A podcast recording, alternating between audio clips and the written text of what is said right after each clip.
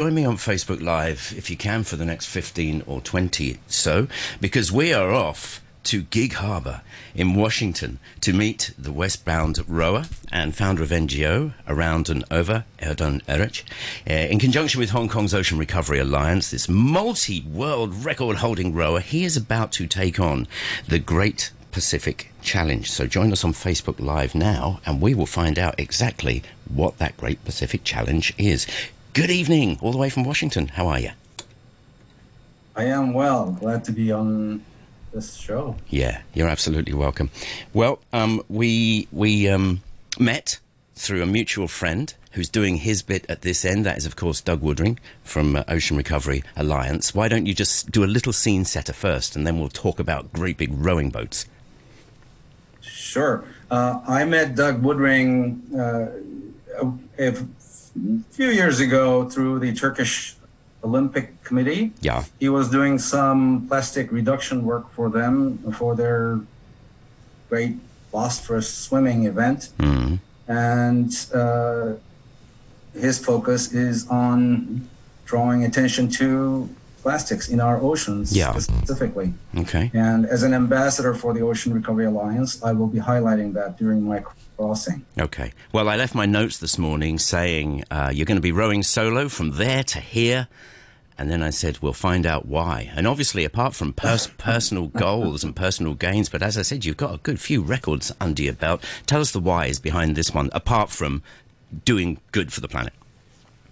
Sure. Uh, I had a dream to go around the world by human power, Yeah. and that evolved into a circumnavigation by human power. And uh, when I lost a friend while rock climbing together, it became the impetus for me to go. And uh, between 2007 and 2012, I completed a uh, the first solo circumnavigation by human power. I established 14 Guinness World Records in the process. Gosh. And, what kind uh, of things were the, what were they for? I mean, I know there's a lot, but an Uh, example. well, uh, the first one, the, the obvious one is the first solo circumnavigation by human power, uh, as per Guinness Book of World Records. Yep. First person to have rowed the three major oceans. I hold the career record for uh, days at sea solo uh, for an ocean rower. That's 844 days. Mhm. Uh, I have the distance records, both overall and solo. I have two ocean crossings, uh, two uh, uh, rows with another person, Yeah. two person rows. So those included, it's an overall record as well. So when I leave, We get the picture, by the way. That's, that's quite a list so far. yeah. So uh, when I launched from Crescent City, a week later, I will get the overall total of days, which is stand, which stands at 937 days. Right. It belongs to British Peter Bird, who was lost at sea. Yeah. Okay. And uh, so I will overtake that as well, match his commitment. And uh, after that, every day at sea is a new record. All right. Well, let's talk I about never complain. No, you bet. Let's talk about how you're going to do this. If you've joined us on Facebook Live right now, you'll see an aerial shot of his boat. Now, this ain't no ordinary boat, is it? Why don't you describe what we're looking at here for those that aren't watching? This is a 7.1 meter rowboat. It is designed for ocean crossings. It is a self-righting, self-bailing vessel that if the deck fills with water, it will vacate. The deck is covered. Uh, and if it tips over, it will right itself. And it is made to survive these ocean crossings. So it is my little oasis Yeah. much like our our Earth is in the big giant dark space, and we're hurtling through it. So I look at myself as a microcosm of um, universe. Right? So I survive. I rely on that boat. I take care of that boat, and my goal is to ensure to encourage everyone to be stewards of our own Earth as well. Well, right now, we're looking at another shot. It's a front shot facing you rowing. Now, this is a huge craft, relatively speaking. I'm wondering how technically it works. Is it kind of hydraulics and stuff, or you, are you actually you to the sea rowing? What's the deal? I, I am actually rowing That's and incredible. Uh, correcting course as I go. I research my routes. Uh, currents, winds, and swells influence my course, Yeah. and uh, I have designed my route ahead of time. And uh, my fight is to stay on that route. Mm. So uh, then uh, the rowing adds miles. I typically cover about 30 miles a day, and with currents and swells, that can go up to 50 miles a day. And uh, the the day is well. Uh, let's talk about the boat some Please, more. yeah. Uh, it's got a 12 volt system. It has solar panels. We added more solar panels. I have about 300 watts of solar charging capacity on my robot right now. Mm-hmm. And it has a desalination unit. That's an electric unit that makes fresh water from salt water. I use that water to replenish myself and to boil and to reconstitute freeze dried foods, which is my main staple Yeah. as food goes. Uh, and uh, I will have all sorts of communications gear on board satellite phone and satellite modem. The end terminal, I should be able to uh, share nice blog entries from the sea. And in fact, we are going to make sure to cover various topics at sea uh, in co- collaboration with Ocean Recovery Alliance Yep. uh, and have a, a rich blog that'll have educational value. And uh, that also be presented in Chinese. Uh, so uh, people both in US and in Hong Kong and mainland China. You've got it covered. this. Just one question before we leave the actual boat itself. What I meant is, is your power magnified in any way No, before it hits the sea? Just- no, it's incredible. This is oars. a huge Just piece oars. of kit. Tell me, tell me a bit about training. Obviously, you're a massively experienced rower, um, but you cannot overcook yourself when you're on this journey. Otherwise, it's curtains, right? So how do you how do you pitch the day? Absolutely, absolutely. So I cannot be uh, in shape to row 24 hours a day No. on launch. So I need to be as fit as possible before I start, and uh, because there's so much more still to be done, I can't be training every day all day. Um, but I am as ready as as fit as can be. And uh, after I launch, the first two weeks are important. I cannot be injured, and then I do not expect for uh, performance for four to six weeks. So my goal is to actually be mindful of my body position, my stroke, my posture, all of it, and every stroke counts on the first two weeks out to six weeks or so. After that, it's all bets are off. Yeah, well, you're not against the clock on this. I'm assuming, are you? I am not. I live out there. I do not race out there. However, uh, as soon as I launch from Crescent City, I am going to have to get past this cape called Cape Mendocino, Okay. 80 miles south of me. And this uh, cape is going to be on my lee shores. This uh, is going to be threatening me, so I need to look for a lull in the winds to set off. We are now we are now looking at a map Yeah. of your route. It looks like a beautiful curve. Obviously, that's that's the plan. Do you just want to talk us through a little bit? I mean, you started talking about capes, etc. We're looking. If you join us on Facebook Live, if you want to see a bit more detail about what Erden is up to, uh, just talk me through a little bit of the route, if you would. Anything that. So uh, Crescent City is uh, in Northern California, near the border of Oregon and California. And I will leave from there. And once I get past Cape Mendocino, 80 miles out, to, within two days, I will be past that. The shoreline will start retreating due southeast. Right. And that's going to give me more room, more breathing room uh, to be out in the open. And, and that means onshore effects, the winds that get accelerated, sucked into hot land will subside, and I will be more in trade winds. So I will then uh, route myself toward Hawaii. Yeah. I will pass north of Hawaii Approximately how long would this will this bit take? Kind of ballpark. So uh, reaching Hawaii, if, when I leave mid June, I should be um, past Hawaii uh, end of August timeframe, uh, possibly in September. Then I need to pace myself. I will descend down to about 20 north and stay there. Uh, It, it kind of looks like a flat line ish across the bit you're mentioning now, doesn't it? Of course. Well, the surface of the Earth is spherical, so as I s- travel on 20 north, that's not necessarily a uh, flat line. It, will have a curve to it. Sure, sure, sure. Detail. Really? And then,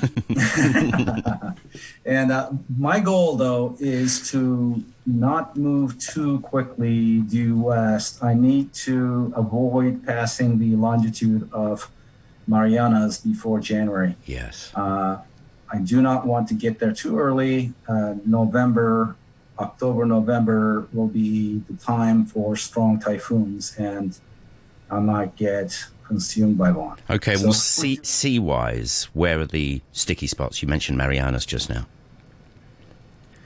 Uh, the sticky spot for me is going to be actually Luzon Strait and the bit between Luzon Strait and Hong Kong. Mm. Uh, the Kuroshio current comes, uh, meet, uh, the North Equatorial current meets Philippines and then directs northbound becomes Kuroshio current that runs east of Taiwan and onward, right? Mm-hmm. So part of that current flows past the Luzon Strait and creates this massive eddy just west of Luzon Strait between Hong Kong and Luzon Strait. Yeah. So uh, that is a clockwise eddy that's about 200 miles in diameter and runs about two, three knots in speed. So I need to enter that at about two o'clock, mm-hmm. northeast of corner of it, swing around with it, and exit it at about 10, 11 o'clock. I was going to ask you just now do things get a bit trickier the nearer you get to Asia? I mean, oh, you've, yes. kind, you've kind of answered yes to that one. Oh, yes. It's, it's not going to be easy. I have a very low horsepower vessel and there's little I can do when the ocean decides to take me places. Hmm. So I need to uh, use that eddy to my advantage and pray that the winds will subside just enough for me to have a chance. And the current between that eddy and Hong Kong sometimes reverses due northeast. Okay. If I get that break, I will make it to Hong Kong. One kind of gloomy question, just one. Um, yes. What kind of oversight do you have, you being monitored, etc.? I mean, the Philippines has been known for, for piracy, etc., etc. You you totally and uh, utterly know this. I'm just curious, what you know, who's watching you? I have a tracking device, and the world is going to be watching me on Good. our tracking page. I have an EPIRB. I can call, call announce that I need help. Okay. Uh, various devices that I have, I can uh, initiate SOS buttons on them. Yeah. Uh, so all of these things are fine, but if I am confronted by piracy, that's an immediate concern. And uh, while the help mobilizes, things will happen. So you, you have everything covered. I mean, you totally, you totally have everything covered here. I mean, I don't believe it gets more experience than you in this area. So, I mean, do you, you check, you double check, you 13 times check. I guess that's the yes. way like a pilot does, right? Oh, yeah.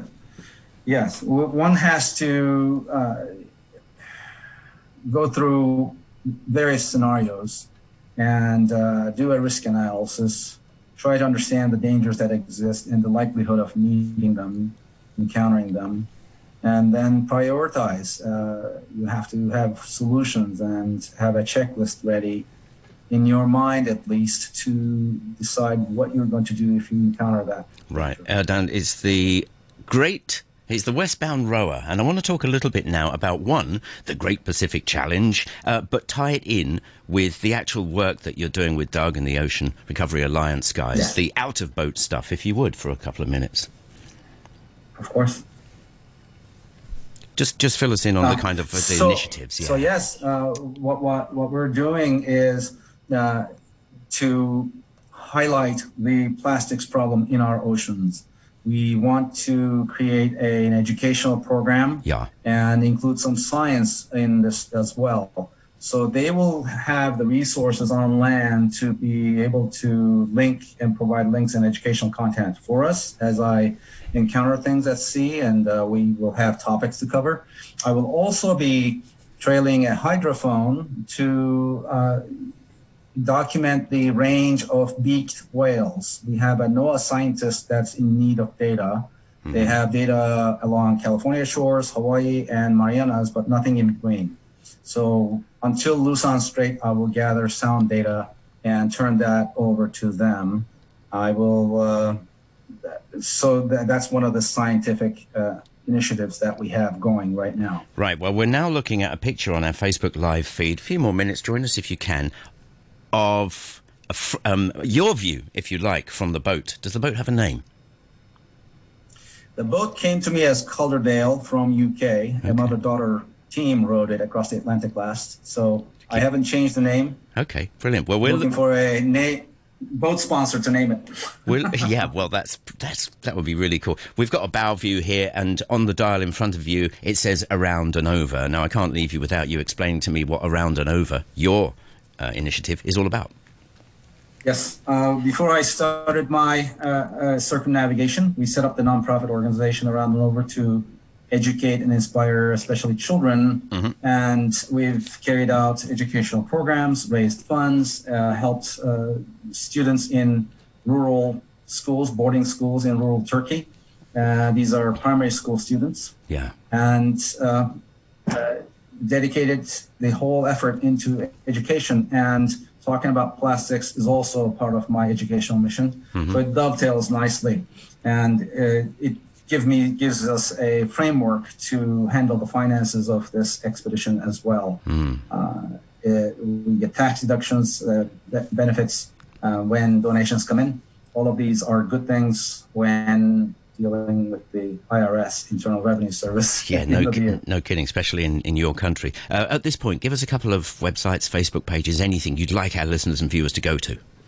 Sure. ErdenEruç.com, E-R-D-E-N-E-R-U-C.com, westboundrower.com, it yep. forwards to ErdenEruç.com. Uh, we definitely want to look up uh, Ocean Recovery Alliance, oceanrecover.org. Yep. Um, yeah, let's stick with those. I think that's enough to be going with for the time being. Okay, two final questions. Um, when do you kind of think you might, well, you will obviously, hit Hong Kong? March 2022 is my best estimate. Fantastic. If I get to Marianas in January, that's about two months for me to clear Luzon Strait and be in the South China Sea aiming for Hong Kong. Okay, finally, just a bit of personal stuff. I mean, you have taken this skill to the top. You've turned it up to 11. As a kid, what was your first rowing experience?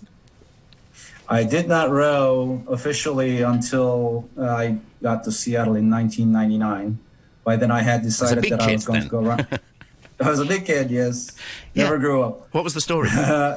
Uh, well, uh, when uh, in 1997, working in an office, I traced my finger across a world map and I said, "What if?" And that was the end of it. So I had to figure out a way to cross the blue oceans I came across Ocean Rowing Society in London, and I then eventually got a robot through them. a used robot, and that's the same robot I'm going to be using. And uh, that's how it started. Um, uh, I realize it's that simple, but this is this is the real sort of top end of, of rowing. It's not just like going to the park and, and going, and, yeah, going around so a bit, is it? when I decided that I was going to use a rowboat to, to get across the oceans, I picked up rowing seriously. My first row was in 2006 across the Atlantic Ocean from Canary Islands to Guadeloupe. And yep. then during my circumnavigation, I crossed, I rode the three oceans, the South Atlantic eventually from Namibia to Venezuela to Louisiana. So that's yeah. uh, really the big one. We have so much more to talk about. Hopefully, in the future, it'd be wonderful to try and catch up with you on your sat phone or, or whatever when you when you get oh, back yes. in because it's it's, it. it's, just great to follow somebody on a journey like this. Big thanks to Doug Woodring from Ocean Recovery Alliance for hooking us up, um, and thanks to you guys for doing such wonderful work. Uh, I'm looking forward to talking to you soon, and uh, bon voyage for June, huh? Thank you. Let's connect from the ocean. You got it. Bye bye.